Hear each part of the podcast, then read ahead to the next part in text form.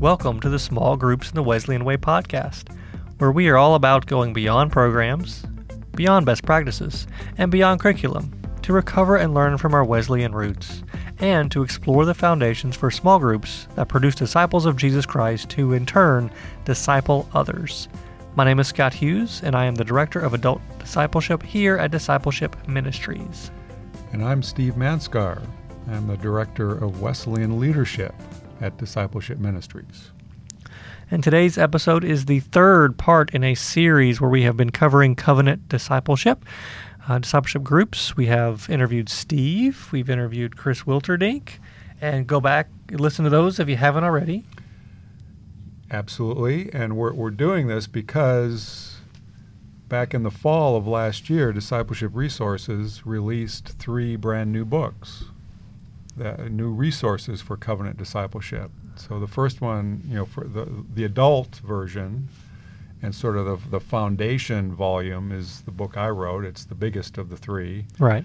Um, titled Disciples Making Disciples, a guide for covenant discipleship groups and class leaders. Okay. And then Chris Wilterdink, who we Yep. interviewed, wrote the youth version called Everyday Disciples Mhm. Covenant Discipleship with Youth. And today we interview Melanie Gordon, our colleague, Yes. who wrote, a, who co-authored a book with uh, Susan Groseclose and Gail Quay Okay. titled "Growing Everyday Disciples." Which is a great. T- t- I'm going to be discipleship biased. with children. I think that's the best title. I'm gonna get. Am Absolutely. I, am I gonna get in trouble with you for saying yours doesn't doesn't have the best title? No, I Okay. think, and we, uh, it was fun thinking up these titles. Oh, okay.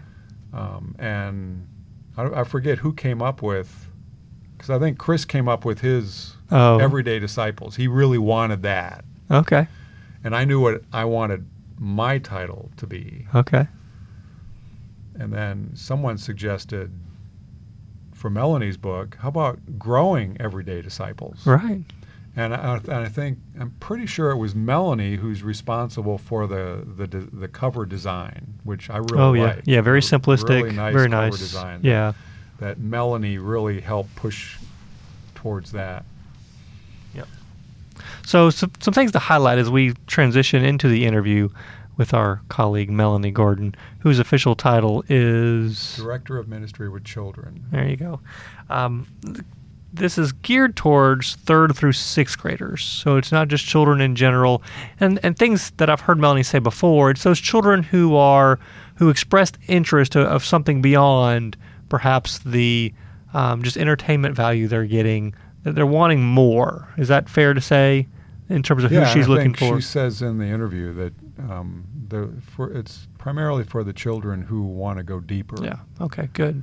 but also that the general rule of discipleship, and, you know, the the concepts of that are in the ministry Mm. apply to all of children's ministry, Very true. Yeah. and, and true. to help you know families that that the family is a faith forming community as well. That's right, and it's not something that happens separate from, but should be very much a part of the culture of discipleship in a church. Is what's happening in the lives of families. Right. Yeah. And so, one last thing I would say to listen to in this interview, or listen for in the interview, is I think uh, one of the things this does particularly well, this particular resource, is uh, helping children understand, and I think adults too, understanding uh, justice. So, something to listen for as you listen now to the interview. Well, very good. Well, I'm going to start us off with the questions. And that is one of the things you say that I really like. Y'all repeat this a lot in the book is talking about uh, being inherit children being inheritors of the story. And so I'm gonna let you expound on that a little bit. Uh, I really enjoyed that part of the book, so I'll let I'll just kind of be nice and general there and kind of open it up for you. Yes, thanks, and thanks for having me on again. I really appreciate um, the invitation and um, having an opportunity to talk with the two of you. One of the things that I realized when looking at how we help children to grow as disciples was who were who were the folks in the first um, covenant group. Um, so let's look back at the disciples and, and see um, what was going on in, re- in their relationship. Um, how were they in um, covenant with one another to make disciples and understanding, helping children understand that their story okay. doesn't start with what we're doing right now in our congregations. Like yeah. But there's a rich, deep history, biblical history of why small groups are important. And um, when you look at these small groups of the Bible, um, that helps us to understand how our stories are told. I mean, think about all the stories that Jesus shared with the disciples. Um, and think about the stories that came after um, the resurrection of, of Jesus. And then think about how we have these wonderful stories in, in Acts and the epistles, and they they are um, part of what we've inherited as Christians and believers in Jesus Christ. So our children are not just the inheritors of the story, they are also hopefully the tellers of the story. Mm. We want them to tell this story by continuing to live out what Jesus left for us as our great commandment and to um, tell these stories um, through their actions and through the way that they care for others, the way they worship, the way they spend time with God, and the way they speak up for those who can't speak for themselves. That's great. And I, one of the things I, I, love about this resource for, for all the ages is it really does a great job of creating a culture of discipleship within a church. Um, another question is how does this differ? How does this resource differ from the youth version and the adult version? What's similar? What's? Right. So I myself um, uh, participate in a covenant discipleship group as an adult. And one of the things that is very different is that we don't have guides as adults. we definitely. we need them although, sometimes, though. Although sometimes we do need them. You're right. Um, children need um, guides. This is not an informational um, resource, but a formational resource. Well said. And they need someone who's going to help guide them along the way and keep them on track, and also um, be a confidential listener um, to what is going on in their lives, and to help them to learn how to share uh, their story, share things with others, and um, to see those things that are important in how we are to live out our lives as um, followers followers of Jesus Christ. As adults, um, we don't necessarily need someone to spell that out for us or to necessarily say, a point for us. This is justice. This is compassion. This is this. Children mm-hmm. need a little of that as we go. Although need, need some of that yeah, too. I mean, I, but Steve would say you're, too, you're, giving too much credit to adults. I think.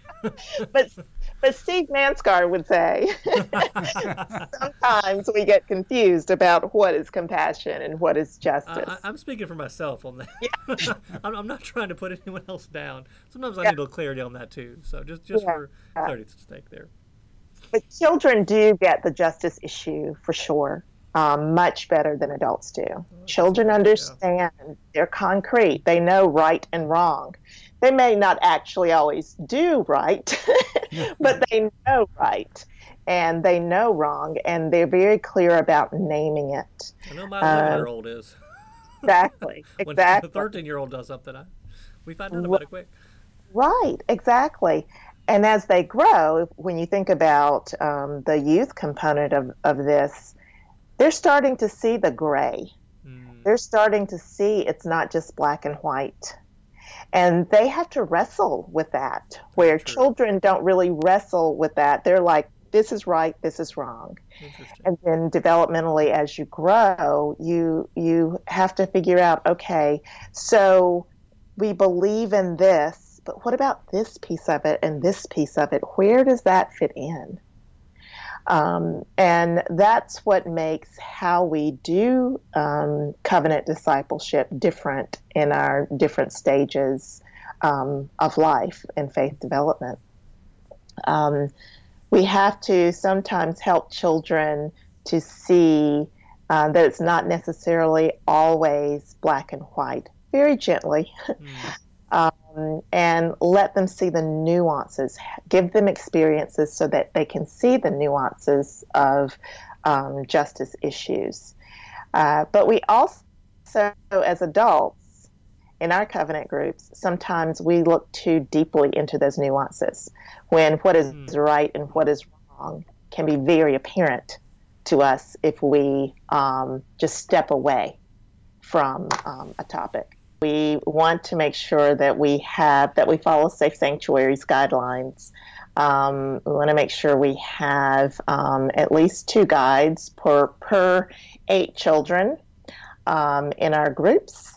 And um, if you can have more, that's also great because sometimes this this involves doing things and getting children from place to place. Um, we want to make sure that those guides are not related to one another, they're not cohabitating with one another, and that they are at least five years older than the oldest um, person in the group, plus a high school graduate. So that means they would be much older. so the two have to go together. Yeah, yeah, that would be much older. Yeah. I can do math there. Yeah, that's older. exactly. Exactly. Um, that is important for several reasons. One is definitely for for overall safety. The other is to um, have accountability between the guides because there's some confidentiality issues that can rise. Um, and it's good when two adults might hear something and, and need to say, hmm, let me pause. Is that an issue that we need to address with a parent? Mm. Or is that an issue we need to address with officials? Mm. Um, and you need to have someone to talk with who, who is Safe Sanctuaries trained, who understands the balance of confidentiality with keeping a child safe. I'm curious as to how the guides participate in the covenant with the children. Oh yes, that's um that's a fun one. This is um, because we suggest that you spend the first two sessions writing the covenant. Mm, okay. And I, I know that can sound overwhelming to a lot of people, but what it does is that it offers guides a couple of things opportunity for the children to be able to um, participate and offer what they believe should be in the um, covenant. How are we in relationship with one another through this covenant? And how are we in relationship with God and one another through this covenant? Um, so the first session is is just let's just put everything, spread everything out. We have this great activity of how everything is spread out on the floor, and you um, uh, just write out everything that you know mm. about what it means to be in relationship with one another. It's really messy, and you know, kids love messy. Some adults do too. And so, ask, why can't we get that yeah. in the adult version? well, you can. ask Steve.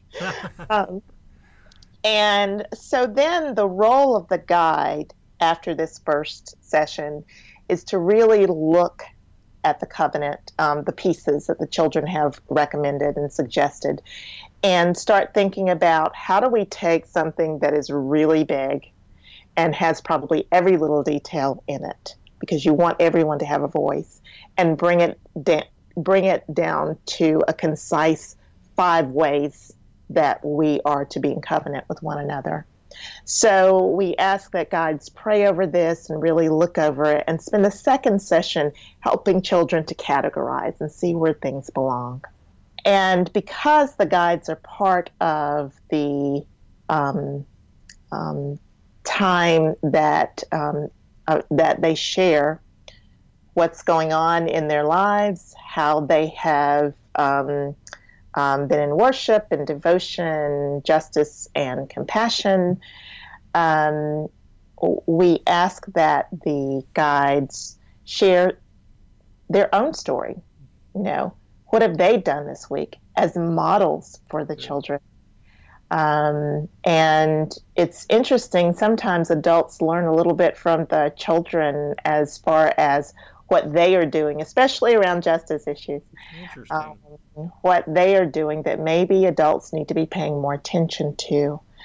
So, guides serve as kind of keeping the covenant um, um, um, concise and to the point in a way that all the children in the group can understand because you're going to have children of different um, um, abilities who may or may not understand certain things, but also of um, bringing the children back and reminding them this is how we are in covenant together, all of us with one another. So, one of the questions I asked Chris was about whether this was for all the youth in the youth program or just the leaders of the youth program. Uh, so, is this true for the? Uh, how does this work for children? Is this for all the children? Is this for like the leaders of the? You know, how does that work? Yeah, you know, this question came up actually at um, uh, it was either on Wesley pilgrimage or or something that that Steve was leading, and I had someone someone from the um, the group to ask me um, a question I really had not pondered. Neither had Susan nor um, Gail, who wrote this with me. Um, you know, can this be useful? In all of children's ministry? Um, and the answer is yes. Um, you know, primarily, uh, covenant discipleship with children is for children who have gotten to that point where they're ready to go deeper in understanding their relationship with God and with others. They are committed to meeting together with one another every week for up to two and a half or three hours, being very intentional about what they're doing between those meetings and being intentional where they are. Every child is not ready to do to do that and be there, but that right. does not mean that every child cannot benefit from this rule of life. Gotcha. Every child can benefit from looking at and understanding what it means to be in worship, what it means to um, be in devotion, to pray, to spend time with God. Every child can benefit from understanding acts of compassion, how we care for other people. And all of our children can benefit from how it is that we are the voice for the voiceless mm. um, and how we live that out. It may not mean that all of our children are going to commit to because this is a big commitment. Yeah, uh, sure. They may not. They're not ready to commit to doing this um, in a very structured um, um, uh, way, but they certainly do benefit from understanding how we are to, to live out the greatest commandment. And so I just want to remind our listeners, and, and Melanie mentioned that phrase rule of life. Yeah that I, am and I'm going to check this with Melanie here. That what she what she was referencing there was the general rule of discipleship. Yes. Upon which this whole that's sort of the foundation of this ministry, which is to witness to Jesus Christ in the world and to follow his teachings through acts of compassion, justice, worship, and devotion under the guidance of the Holy Spirit. Absolutely. And I know in a, and I know you know this, Melanie, in a, a previous iteration of covenant discipleship with children called Sprouts, mm-hmm.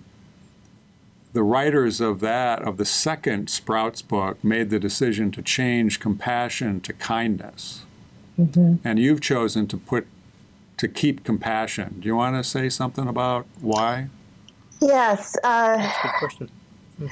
Yeah, thanks, Steve, for bringing that up. Um, one of the one of the things that's very important to me in ministry with children is not to underestimate what children understand. Mm, and sometimes we take um, we we believe children can't understand um, the word compassion um, because they're not familiar with it. They may understand the word kindness, but that doesn't mean that we can't introduce this word to them and help them to understand how much deeper compassion goes, than kindness really goes. So I wanted us to, I wanted a few things. I wanted us to honor what children can understand and live into. Um, I wanted us to have something a little more seamless as they grow into small groups as um, in um, as youth and as adults. The language stays the same. That's great. And I also wanted people um, outside of children's ministry to to see children um, and offer children agency and voice. Um, and language is one way that we do that. What is the role of the parents? Yeah, they're an important part of that. Um, you can't do children's ministry without doing family ministry because chil- yeah. children don't drive, number one. Oh, yeah. so someone has to be responsible for getting them back back and forth. I mean, that's that's one just practical thing. Uh, the role of the parent is also to be of support of children, of their children in um, covenant discipleship. Um, children are asked to be, I mean, I'm sorry, parents are asked to be present for the first meeting oh, okay. so that they understand what covenant discipleship is, how it's lived out, what is going to be expected of their children, and they commit to being supportive and um, being present for um, when they're going out to do acts of compassion or acts of justice, um, and also to being very um, one of the big things is being very clear about confidentiality. That what happens in these groups stays in the groups. And that parents are not to ask what so what did bobby say? What did jennifer say? You That's know a good way to get the gossip train going right? Is exactly. for your kids. Exactly. It is to trust the process that there are guides there that if there is anything that um, needs to be known uh, will be. Um, and um, to remind children of confidentiality because there may be something that a child hears and goes home and says, oh, Mom, guess what?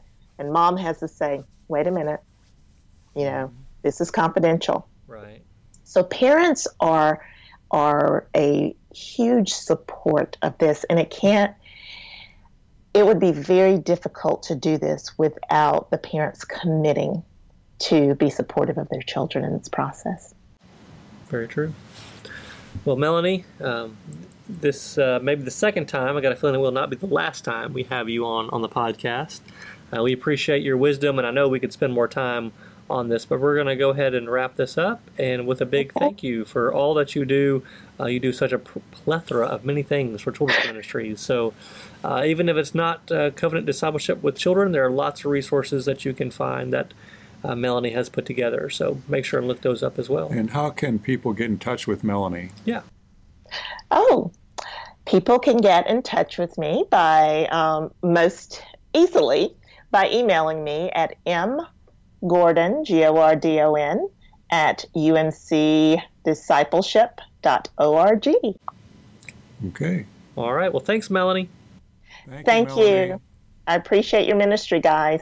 Thanks once again, we thank Melanie for taking the time out to, to be with us and, and helping us to, to understand a little better about growing everyday disciples. Uh, I know one of the things that I took away from looking through the book and pondering uh, all that we've heard from, from you and from Chris and from Melanie is if you were to take the time, and it would take some time to put these pieces in place in your church, that it, it would really go a long way in helping the church in its small group ministry not just to be a church that has small groups, but to be a church of small groups. Would you agree with that? And, and what else you want to add to that?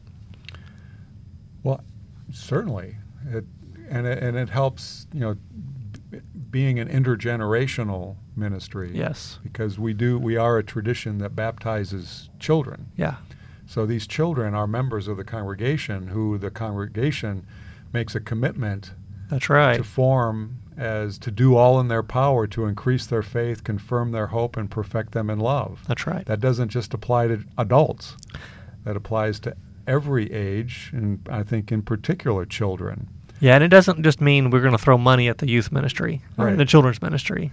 And so be the, the- and the way that disciples are formed is by helping them to form holy habits Mm.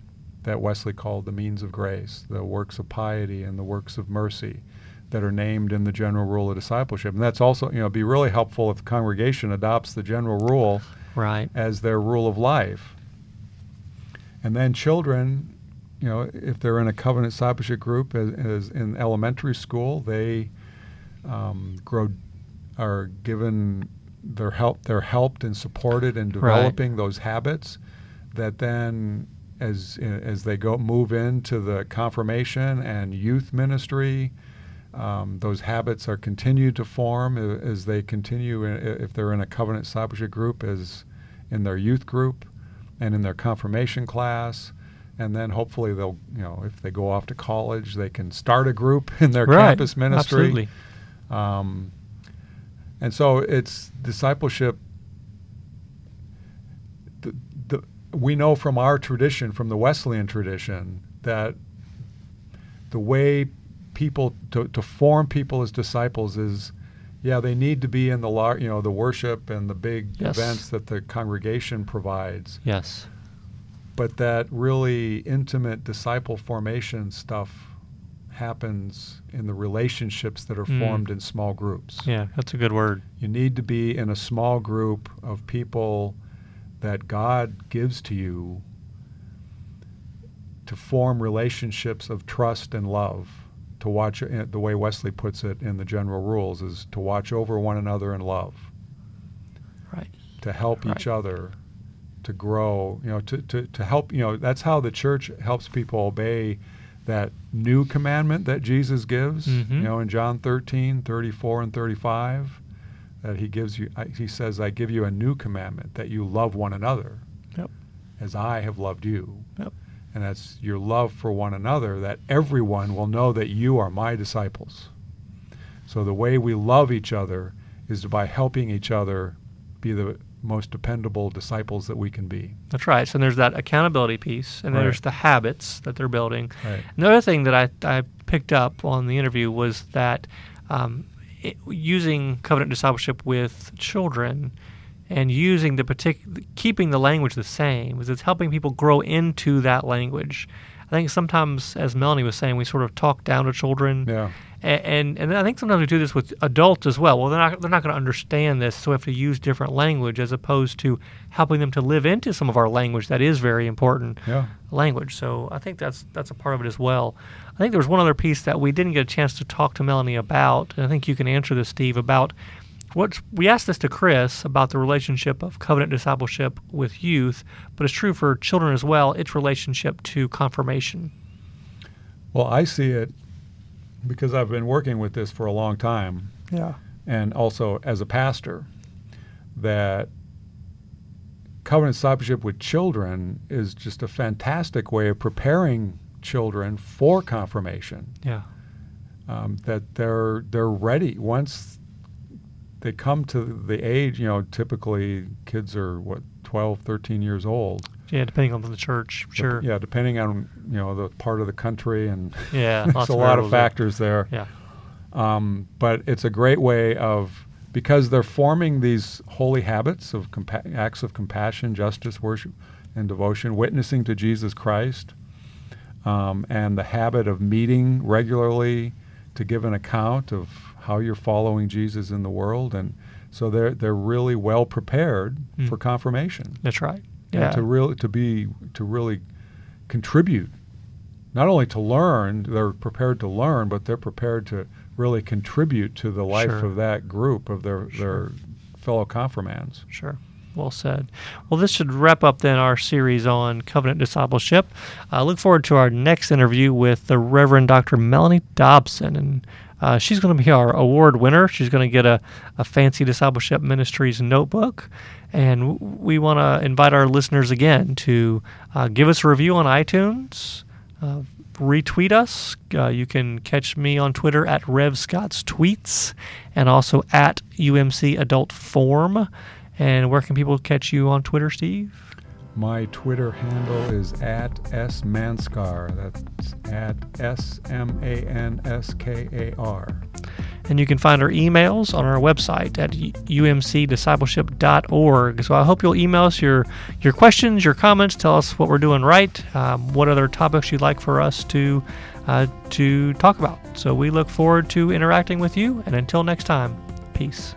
Small Groups in the Wesleyan Way podcast has been a production of Discipleship Ministries, an agency of the United Methodist Church. Visit all our podcasts at podcasts.umcdiscipleship.org.